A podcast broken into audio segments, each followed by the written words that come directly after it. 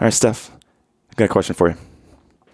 What's your favorite book of all time? Uh, obviously, you met her where? Oh, I thought you were going to say the Bible. Oh, oops. oh, What's your second favorite book of all time? you met her where? A distant second. totally distant. It's pretty good book. Sorry, God. It's still a pretty pretty good book. But we're so excited. Where can people get our book, honey? Okay, I know this. Uh, Amazon.com, Yes. Barnes and Noble, Yes. And and our website, kevinandsteph.com. and what happens if they buy it off our website? what do they get? Uh, an autograph from us. Yes. Who wouldn't want that? Exactly. So, listeners, if you've already read the book, thank you so much. We've had such good feedback.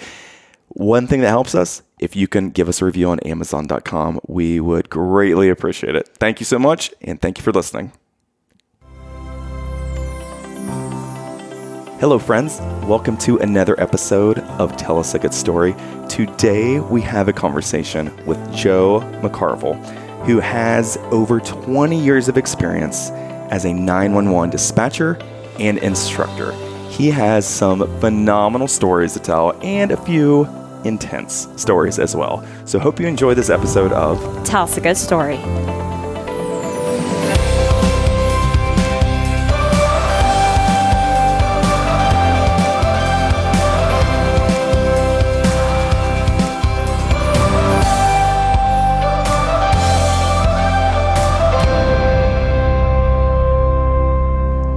Steph. I have a feeling, honey, this next conversation is going to be a lot of fun. It's going to be so great. You were ready for this last night. I'm so excited about this conversation. Yes. Let's get started. Let's Okay. do this. Friends, our next guest has over 20 years of experience in 911 emergency communications. He is very passionate about training 911 leaders. He also has a bunch of certifications in a medical or emergency medical, police and fire dispatch. He has also been an FBI instructor and is currently a certified speaker with the John Maxwell team. Ladies and gentlemen, please welcome to Tell Us a Good Story, Mr. Joe McCarville. Wow, it's quite an introduction. Gonna have some stuff to follow up with all that. Uh, thanks for Oh. having me on. It's great to be here. I'm really looking forward to today's episode. Well, you're a pretty big deal here, Joe. Oh, Seriously. absolutely. We we are so thrilled to have you on. So thank you for saying yes, to Yes, us. and thank you for all you've done for our country. From everything, it's just thank you. Our what you hearts do to go out. serve.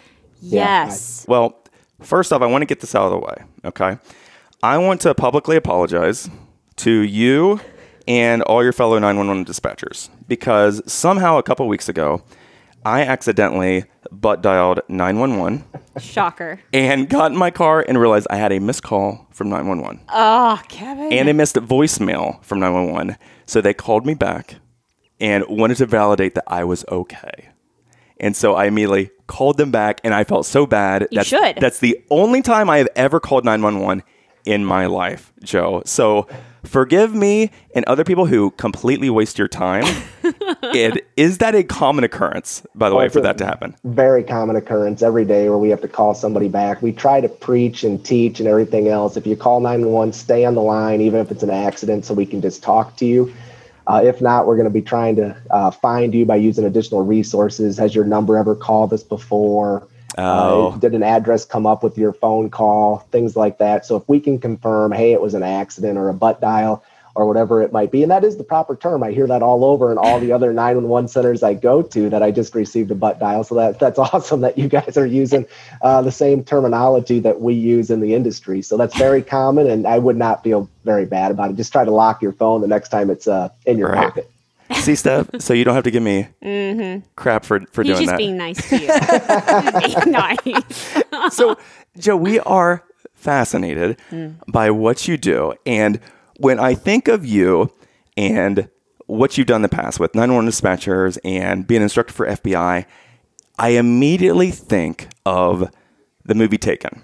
Mm-hmm. Okay. When the mm. guy's daughter, Liam Neeson's daughter, is underneath the bed and she's calling her dad. She's not calling 911, but she's calling her dad because someone just broke in. Mm-hmm. Right. And I think of you and your team, and you probably have to deal with these type of calls all the time. Right. So, what's one of the more memorable or craziest phone calls you've received or you've been on the you know, the other end, you've been listening to someone on your team have Yeah, this with one- a customer. Yeah, I'm just going to correct one little minor thing is that I'm FBI instructor certified, but I haven't taught at the FBI just yet. Okay. So FBI Gotcha. instructor certified. Yeah, that's a. But the one interesting thing that I uh, would relate to the movie Taken was I was the manager, and one of our dispatchers was actually on the phone with an intruder, and it was a younger child, but an old enough child to know the address, know where they were, everything else, and the intruder was breaking into the residence, and the dispatcher got the information.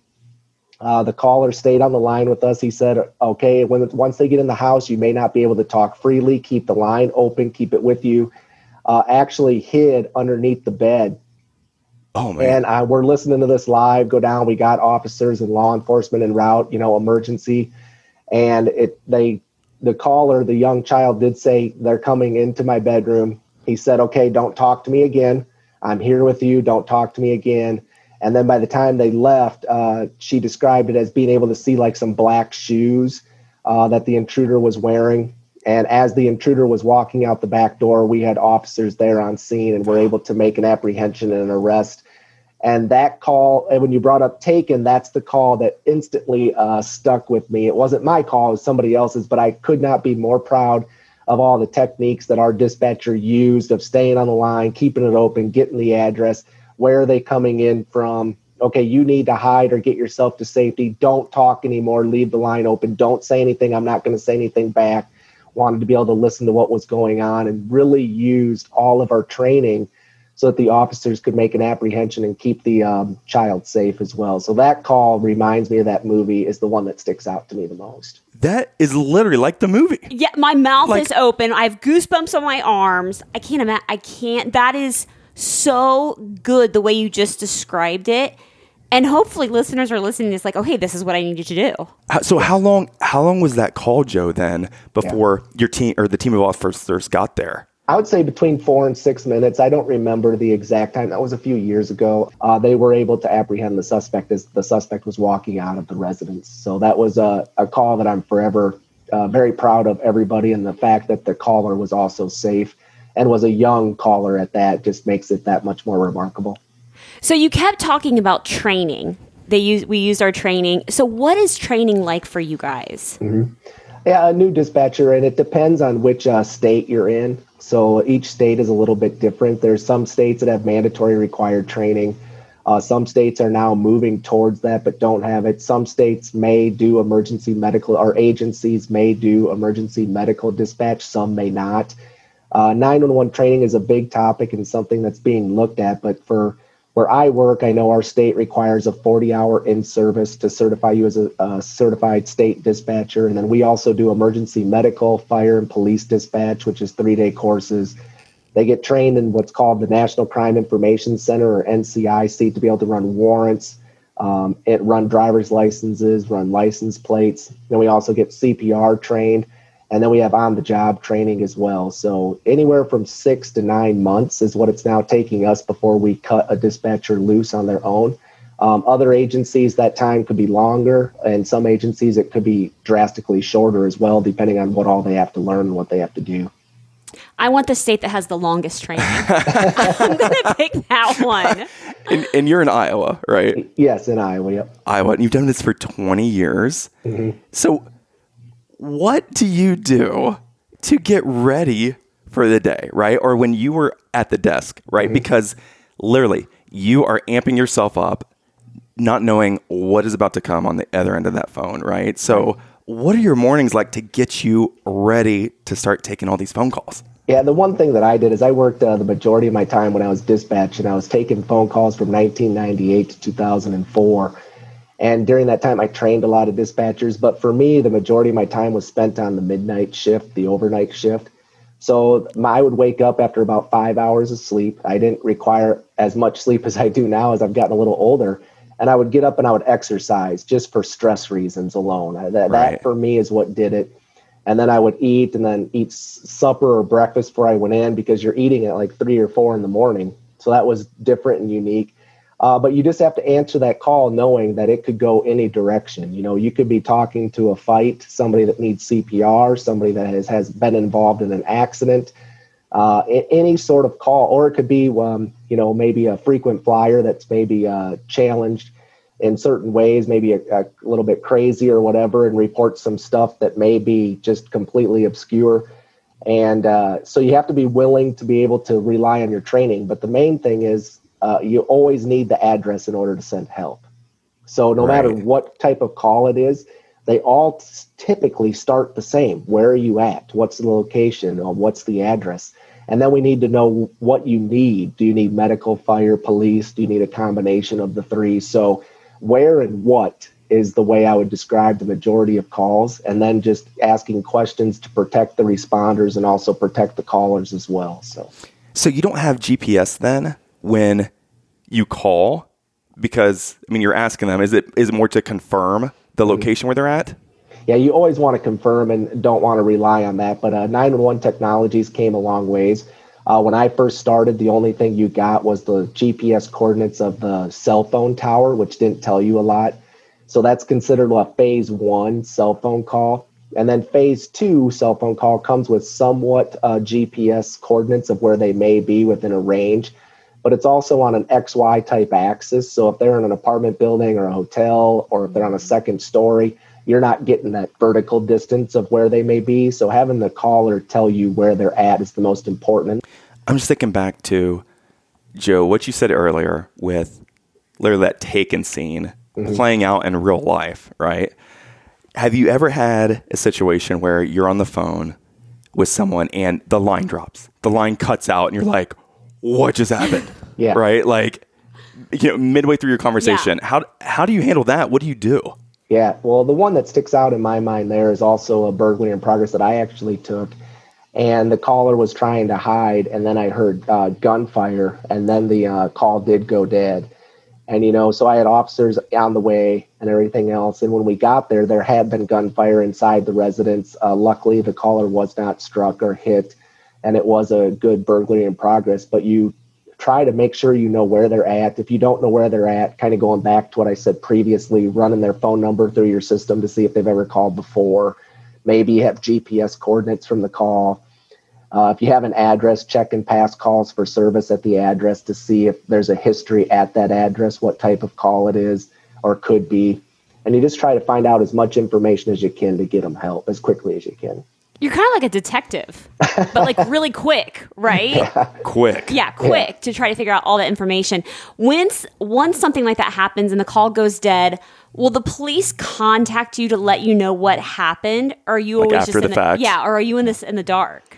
Yeah, we try to contact them if we if we feel it's safe to call them back, and the majority of the time we're going to try calling the number back to see what more information we can find out. Uh, if if we would lose contact and somebody might be breaking in where that kid was hiding, we may not call back if we have the address because we don't want to give up that they're hiding in the house. Uh, so it really depends, and you have to rely on your training. But uh, we will try to send officers for what we call a welfare check. Some people may call it something else, a public service type call, uh, to check the status of what's going on there if we lose connection. And then hopefully they'll be able to make contact and figure out what's going on. But sometimes even the officers will show up and knock on the door and nobody will answer. So we sometimes leave, you know, unknown as to why the 911 call really did come in. Oh, that'd be tough. That'd be tough. That'd be very tough. Mm-hmm. Well, Joe, I was thinking about Steph and I, okay? And would we be good as a 911 dispatcher? yes, I would. And immediately Yes. I said, no, absolutely not. I would be good. not a chance. I could totally do this. Here's what it's not that you could do this. Okay. Right? Here's my here's my wife, Joe. Okay. My wife is as sweet as apple pie. Okay. She would take the phone call and then go try to save that person. Like j- hop in your van and go I try to save them yourself. That's a good point. Mm-hmm. me after taking a, a couple rough phone calls you would then start getting the unfiltered version of kevin like why don't you know where you're at right like help me help you here folks right like i would not do well after a couple rough calls And that's true too. i would That is- i would That's a not good do well point. so what makes a good potential 911 dispatcher right when you're hiring and training people Yeah, I would say somebody that is a a, a good listener uh, because you have to not only listen to what's being said but pick up on background noises in the background. Oh, yes. So yeah, somebody that thinks quickly is not afraid to make decisions. Somebody that's willing to learn and invest in the department that they work for to learn geography. Because the better you know your area of the responsibility, the better you're going to be at figuring out where somebody is. Uh, so, and somebody that's dependable, reliable, everything else. But the main thing is somebody that's driven and willing to learn is the biggest thing that a 911 dispatcher can have. Uh, as far as wanting to go save them and go to the scene, that's really funny. Um, Halle Berry made a movie. I don't remember the name of the movie where she does like go to the scene and she's a 911 dispatcher and everything else. I forget the name of it. Uh, but that's interesting that you use that as the example. And then the other example you use, like, well, help me, help you, the, the attitude that kicks in. Yes. Both of the examples you gave are, uh, well, the ones that from the movie scene, 911 dispatchers should not be going to the scene to save somebody. Uh, but the other one where the attitude kicks in is a big hurdle for 911 dispatchers. Oh, I bet. So both of those are accurate in uh, in different ways. One in the movies and one in real life. So very funny that you use those examples. So when you watched that movie, what, whatever the title was, was it brutal for you to watch it? Because I'm sure they Hollywoodize it, right? Right. And like, is everything just completely unrealistic as you're watching it? Yeah, the beginning was really good when she was in the uh, call center. Uh, and a lot of that was realistic of i think she was maybe it's been a while since i've watched it training somebody else at the time and then she takes the call over uh, and but then the rest of the movie uh, the premise of the rest of the movie where she's going to the scene and everything else was a little far-fetched i thought for, for a 911 dispatcher that's why we have officers and law enforcement and everything else So how you talk about the call center? How many people are in your call center at one Yeah. time? Yeah, we uh, typically have five people working from 7 a.m. to 11 p- p.m. and then 11 p.m. to 7 a.m. we'll go down to four. And our city's roughly around 130,000 people. Uh, so you can get into some larger centers that have uh, multiple dispatchers working, and you can also work in centers that just have one dispatcher, where they're the one taking Oh, the no. call and they're the one dispatching it. Uh, so there's a wide variety of the type of center you're going to see and get into. We are considered um, one of the larger agencies in the state of Iowa. Uh, nationwide, we're probably a medium-sized agency, uh, and then the small agencies are just one person. So with you being in Iowa, wasn't there a storm that just went through Iowa um, here in August? I guess did, did that impact you then, Joe? Oh, hugely. Uh, I'm glad you brought that up. It, I say the word derecho. I don't know if I'm saying it right to this day. When I when I got called on my way home from that shift, they said you just experienced a derecho. I think it was my mom had been reading some stuff and she found out, and I'm like, what? What is that? and uh, I guess it means an inland hurricane. So I had never experienced that in my life. But what happened was around, I think it was on August 10th, if I remember correctly. And with a short little notice of about five to 10 minutes, the tornado sirens are going off. And they're saying you're going to get impacted by some really strong winds.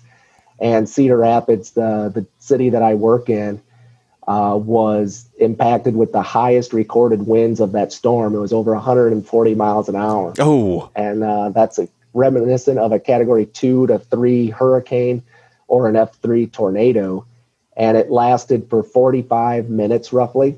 So for 45 straight minutes, this, the whole city, and this thing was 700 miles long Oh, 40 to 50 miles wide. So we have plans in place, like say a fire erupts in our building, we can go to a nearby different 911 center and evacuate. If a tornado were to take us out in our building, we can go to those nearby centers and evacuate. But this thing was wide enough, 50 miles wide, um, that it uh, was also impacting our backup 911 centers as well.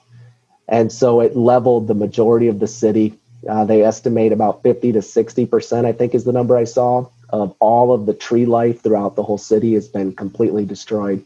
Uh, a normal busy day for us is around 200 911 calls, and we took um, over 1,900 during that day of the storm. And we also, a busy day would be roughly about 500 non emergency calls. And we took over 2,000 uh, non emergency calls on that one day because of the storm. And then the thing about the derecho also was a lot of our dispatchers live in our jurisdiction. And so after the storm, uh, several had house damage, some people had car damage, garage damage. and we still had to try and staff our place. And then cell phones were not able to get out, a lot of the cell phone uh, technology. So we were struggling to reach our dispatchers to wonder whether or not they would be able to come in for the next shift. And also, number one thing though was, are they okay? I mean, that's first and foremost. Whenever you're going through a crisis or a devastating situation, is life safety. Are you okay? So I wanted to hear from our staff and make sure that they were okay. I know that one of our dispatchers took a call and uh, was from it wasn't a 911. I think it was she uh, received a call on her cell phone or maybe a text where her son was at work and the roof had blown off his place of employment and then the phone went dead. So she didn't know if he was okay as she was continuing to take 911 phone calls.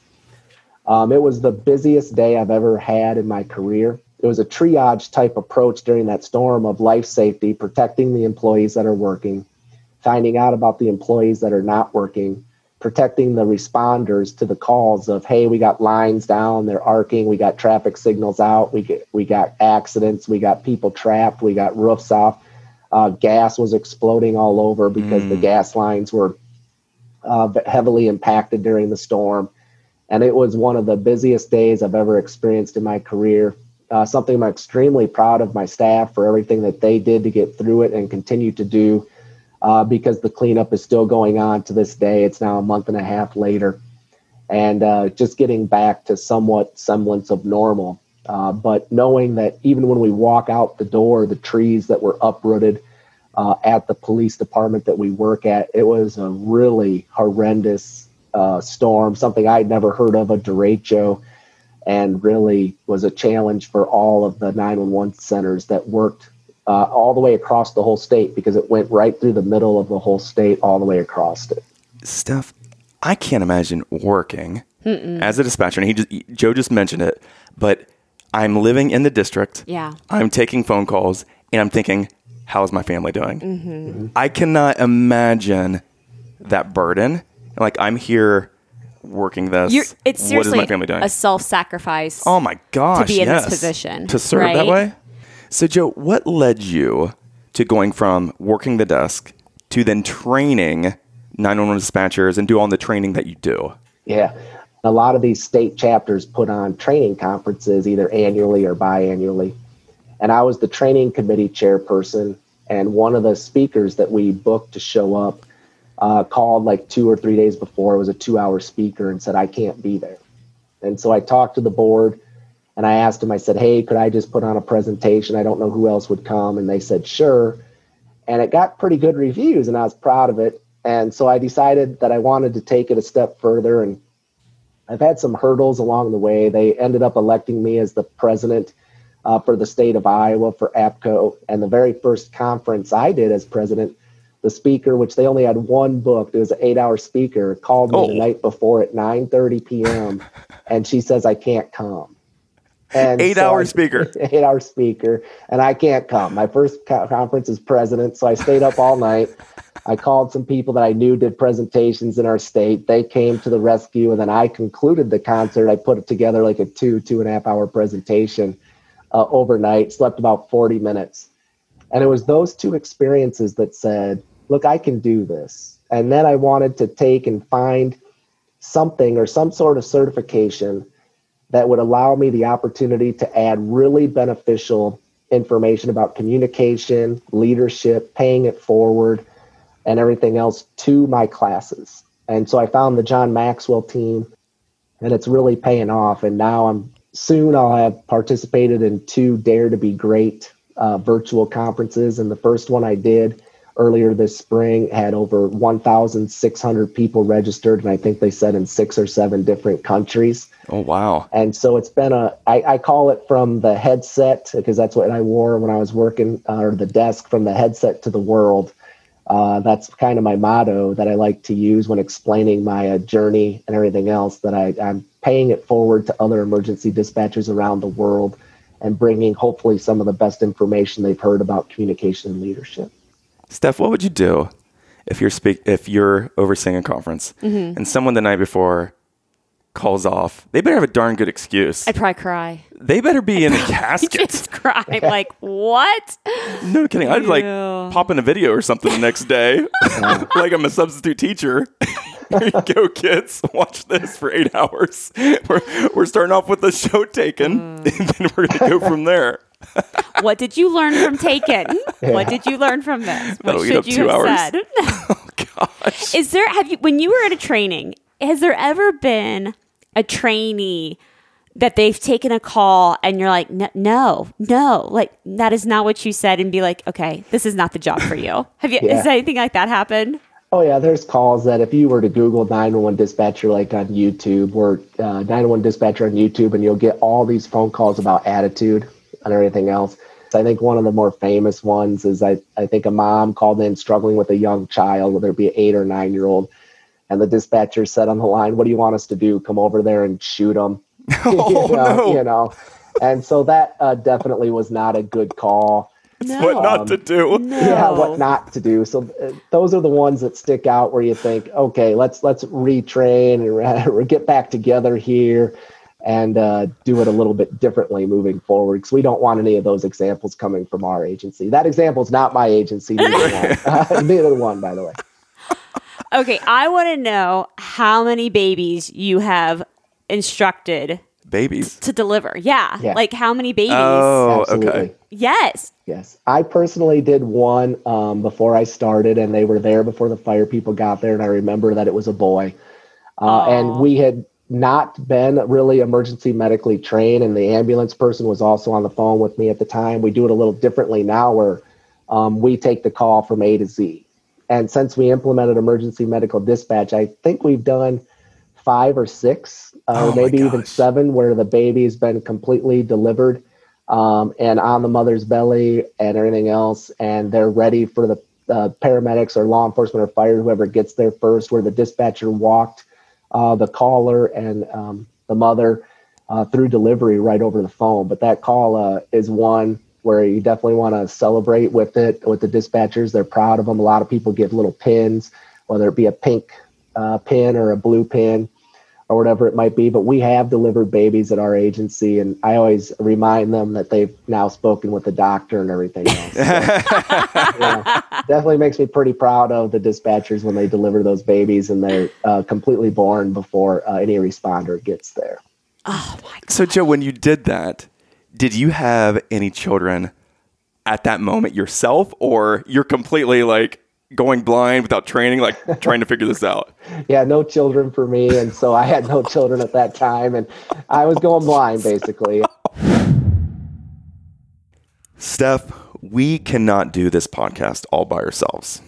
When we first started, we needed some major help and guidance with our technology issues, and we're extremely fortunate to have met Mr. Craig Clausen. That man has been an absolute godsend for us. I freaking love Craig. Clausen Solutions Group is an information, technology, and media management company helping customers with their people, process, technology, and message.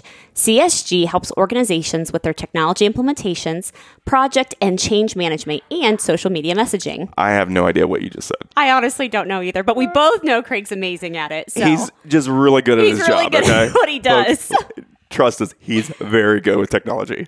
So if you have any technology issues, social media needs, just don't know where to start, give Clausen Solutions Group a call at 614 859 6328. They are a proud sponsor of tell us a good story.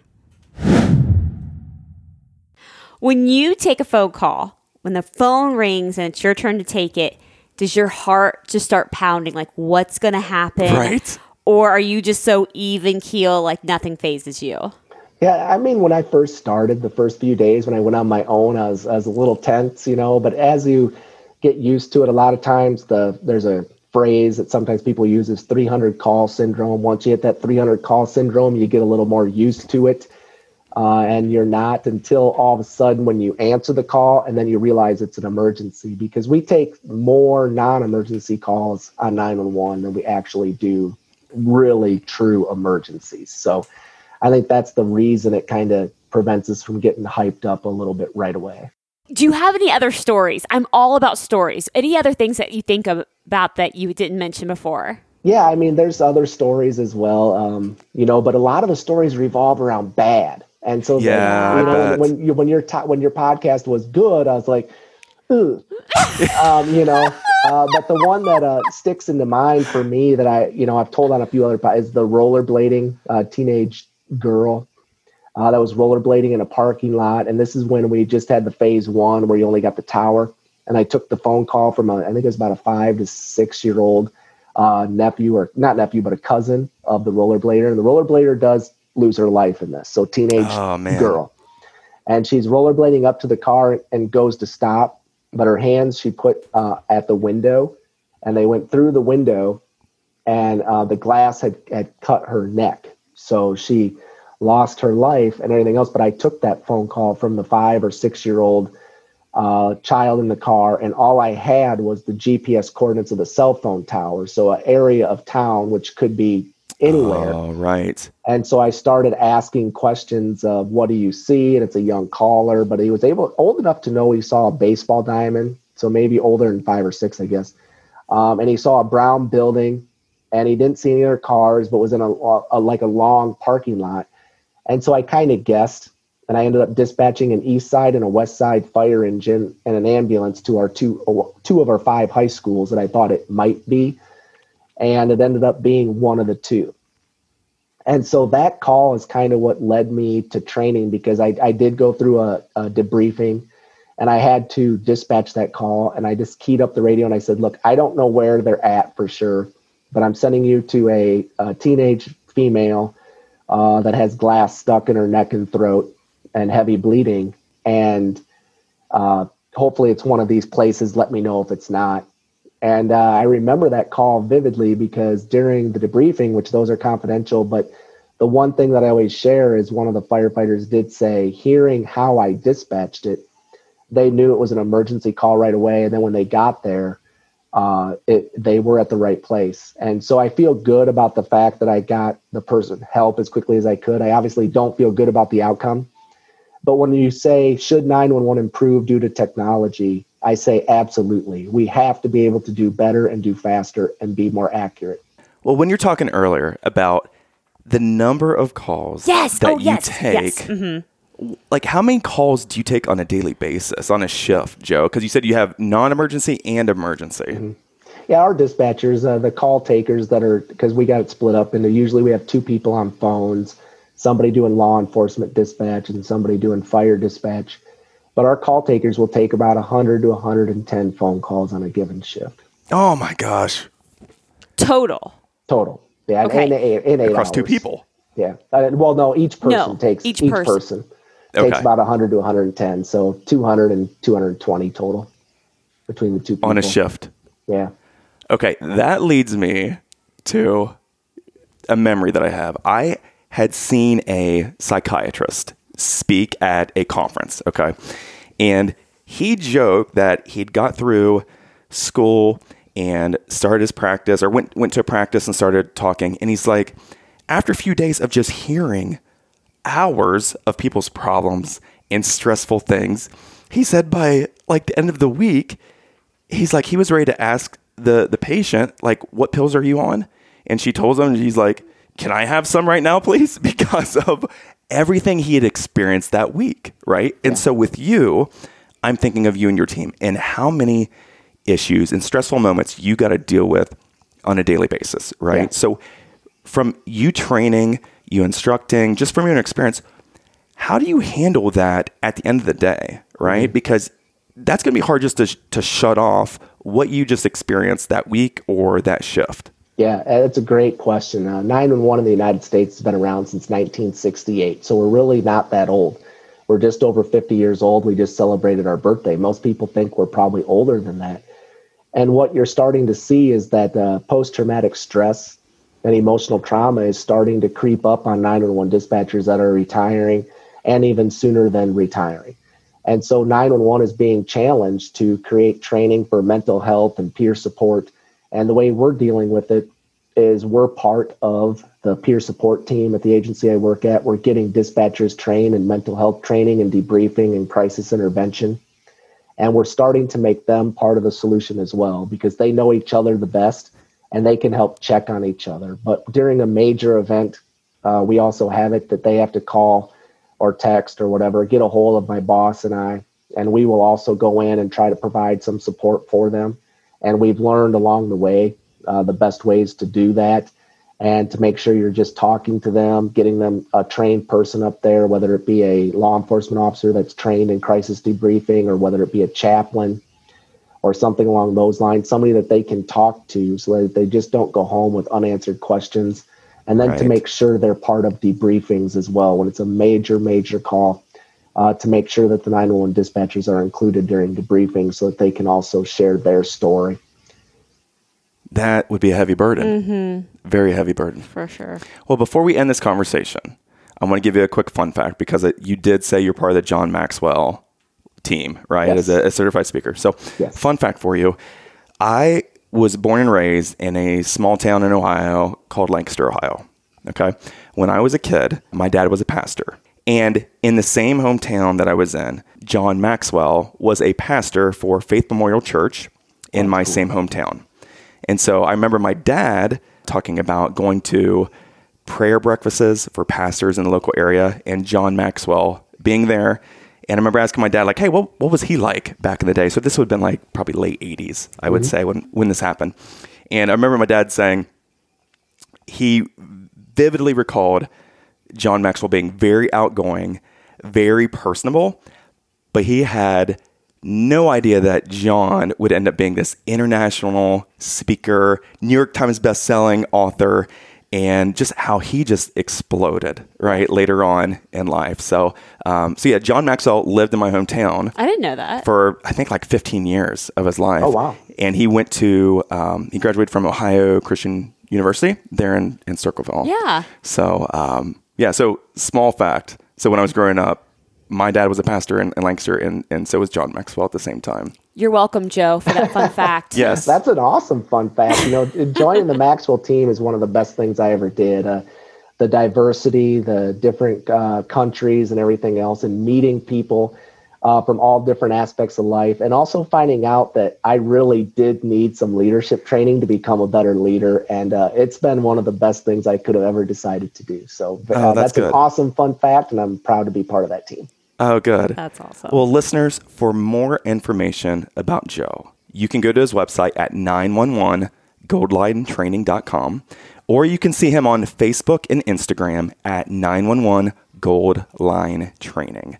So, Joe, this was amazing. Thank you Thanks, so very much. Your career, your experience, just absolutely fascinating. So, thank you so much for joining us here. Yeah, thanks for having me on. I appreciate the opportunity. You guys are doing good stuff. You've had some magnificent guests on uh, your podcast. I would encourage everybody to listen to it because uh, the interviews are just great. And I appreciate you guys doing everything that you're doing as well. So thank you to both of you for having me on and taking the time to get to know each other. I've really had a great time today.